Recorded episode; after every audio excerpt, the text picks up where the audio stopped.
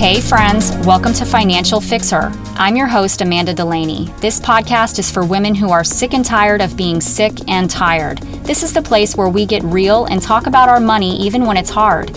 I help women step out in courage, take control of their money, and build the confidence to take the ultimate journey to financial independence. In this show, I share my best nuggets from the framework I used to get my own shit together and clean up my money mess.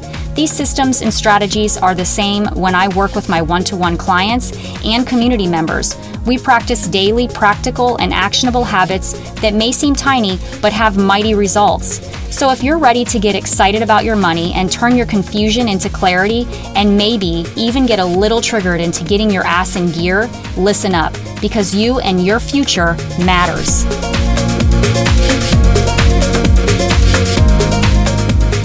Well, here we are again. I am so glad you're here, girlfriend. Today, we're going to talk about the importance of community. I named this podcast The Community Effect um, because, similar to the compound effect or, say, the butterfly effect, when we are with other people on a journey where people are aligned and going in the same direction, there's power in that. And I think it's extremely important, especially when we're on a personal journey with something that we might want to change or get better at. And when we're in the learning phases of anything new, we're going to suck. And oftentimes, we suck so bad and we don't feel that we have support in our journey of that new thing. And so we quit. And in this podcast, I share a lot about just not quitting and staying consistent and, and growing and continuing to move. Yes, you, you're going to make mistakes, you're going to fall on your face, and you're going to want to quit and throw in the towel. But don't. Today might have been a bad day. Tomorrow can only be better. You know, it's it's up to you to continue this journey and to just keep plugging along and getting yourself back up, pulling your big girl pants back up, and, you know, putting that belt on and just keep going, right? So, the community effect, I guess, in in my mind, is similar to the butterfly effect. You know, the butterfly effect, it's kind of transpired over the years and evolved to um, an ideal of, you know, this leveraging, you know, big power of, you know, small. Uh, ants working and creating a big empire. That's not really um, the original ideal of the butterfly effect. Really, it's the idea that small things can have nonlinear impacts on a complex system. So, similar to finances, it can it can be extremely complex, right? So, just imagine a butterfly flapping its wings and causing a huge typhoon. We can't imagine that because a small little butterfly is just not going to have enough power to be able to do that right away, right? But a small event such as a butterfly flapping its wings, can act as a catalyst to starting conditions, the, putting the conditions in the right place at the right time for something big to happen at a later point. So, this was actually not supposed to be my uh, planned content for this podcast, but I felt too inspired the other day uh, when a client reached out to me having a bit of a uh, emergency sense of urgency uh, situation. Um, she is one of those shoppers. She's a crafter. She uh, loves shiny things and creating. And when you're a creative person, a lot of things, you know, can tend to cost money. And so her Saturdays are a trigger for her. For instance, on Saturdays, she wakes up and, you know, she goes out and, and wants to shop and, and can think of all of the things that she needs and that her family needs, for instance, in her life. Um, you know, and Saturday's the day that, you know, we're going to go grocery shopping, we're going to do all of the things, and that's going to cost us sometimes an arm and a leg, right?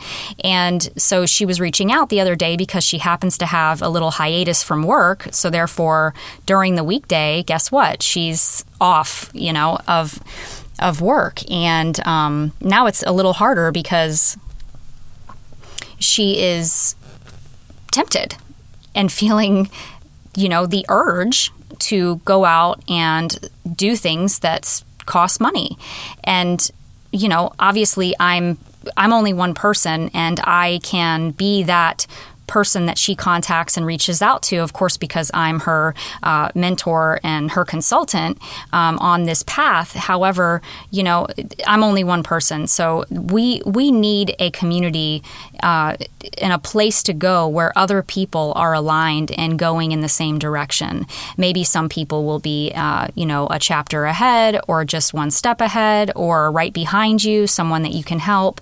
But the whole point is, is that you know we, we have to have a, an accountability. And when we're in, on a journey of making some changes, you know, for ourselves, this is it's our journey. We wake up with ourselves we go to sleep with ourselves right?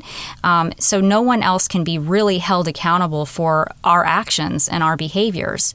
So for instance if you're on a weight loss journey and you know what do you do? Say you know uh, Weight Watchers is a perfect example. Weight Watchers is a really good program. I've seen it work for so many people. What do what do these women and men do when they're tempted to go binge eat or emotionally eat or um, you know they go to meetings. They uh, speak to others, and in, in a lot of cases, they serve others. And through that, they're they're holding themselves accountable by doing the work that they need to be doing for themselves, but also leading others to that watering trough, right? So, and if you're in a self development journey, I mean, people go to these big, huge live events or pre-COVID times, they they did go to these live events, um, and hopefully that's going to come back because those things are amazing and can really. Um, motivate and pep people up and get them, you know, just ready and on fire and, and want to move. And we need that type of um, community and, you know, opportunity in a group setting to just be excited about something you know and here's another example sobriety um, you know, when you're on a sobriety journey and you want to go head to the bar, you know, instead you call a sponsor or you go to uh, a meeting. I mean, one of the first things to do is is you know go to a meeting or or call someone that is also sober and can help you you know off the off the ledge. Um, and I'll talk more about that um, as well. So,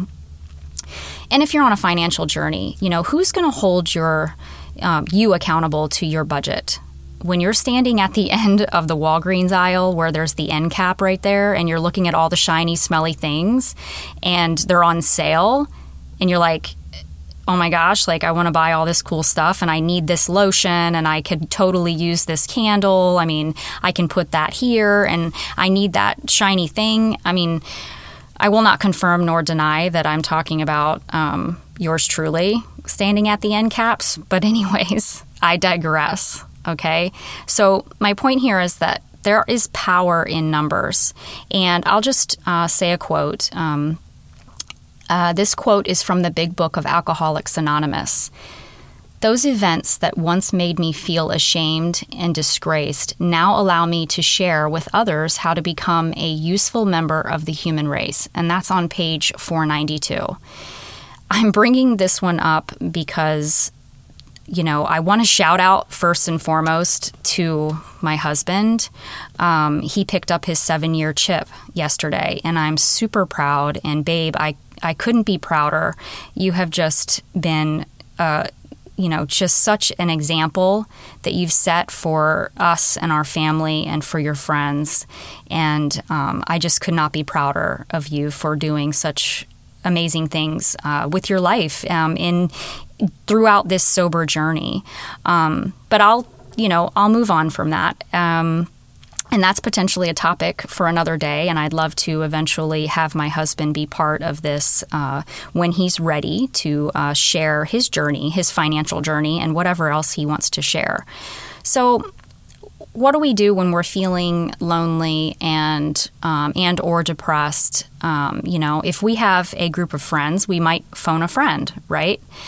But if we're in a journey that potentially these friends don't quite understand or they're not on the same track, are those friends equipped to handle that conversation or that, you know, that thing that you might be needing some help with? Are they equipped? If they're not equipped to keep you motivated and keep you going. For instance, if you are on a financial journey and you're working through your budget and you're like, I just can't, you know, spend uh, on food this month. Um, I, I need to just stay out of the restaurants. I get in trouble there.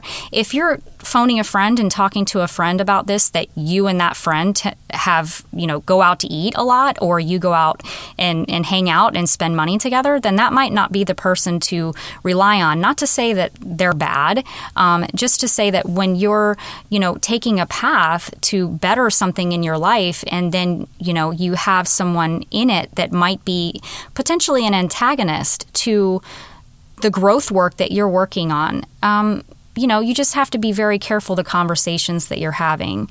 So, you know, and about step 12 of the AA uh, 12 step program, you know, the, the, I'll, I'll read a little blurb from the big book as well. The joy of living is the theme of AA's 12th step. So, action is its key word. This is when the person turns outward towards their fellow alcoholics who are still in distress. So, I, I, I this is, it's not the same community, but it's very similar and very aligned. What we're doing um, when we are working on a growth phase in our lives, you know, there has to be other people to support us. So for instance, if you're in a in a marriage where you're wanting to accomplish something financially but unfortunately and this happens all the time this is in no way way coming from a judgmental place because I've been there. But if you have a spouse or a partner that's not on board with your financial um, goals, you know, that makes it really, really tough. And it can be a block. It can be a, a wall that gets put up um, to where you just feel defeated. And I hate to see that. And I don't want anyone to believe that it's true, whether you're male or female, anybody. It is not true that because the person that you're in a relationship with is, that doesn't mean that you're not going to ever be able to reach financial independence. What it means is is that it makes things harder and it's going to be a long road and at some point we want to get that person on board. But until we're correcting our behavior and course correcting the things that we're doing and working through our boundary settings and the tolerance levels and and becoming the best us that we can be that the the, the me um, until we're becoming and taking on that identity really taking on that identity of a person that is you know working towards financial independence a person that is budgeting taking on an identity of a person that is doing the right stuff with their money no one's going to come want to drink the water with you. you. You, we can't, you know, the old saying, I'm sorry, I have to go with the cliche here. You can pull a horse to water. You can. But they might not like the flavor of that water. You know, it, it, it might not taste good to them.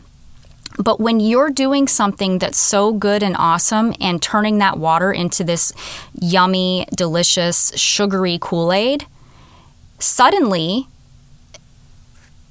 this partner or this person that you're trying to get support from is going to say, hey, I might want to take a sip of that very delicious sugary Kool Aid, right?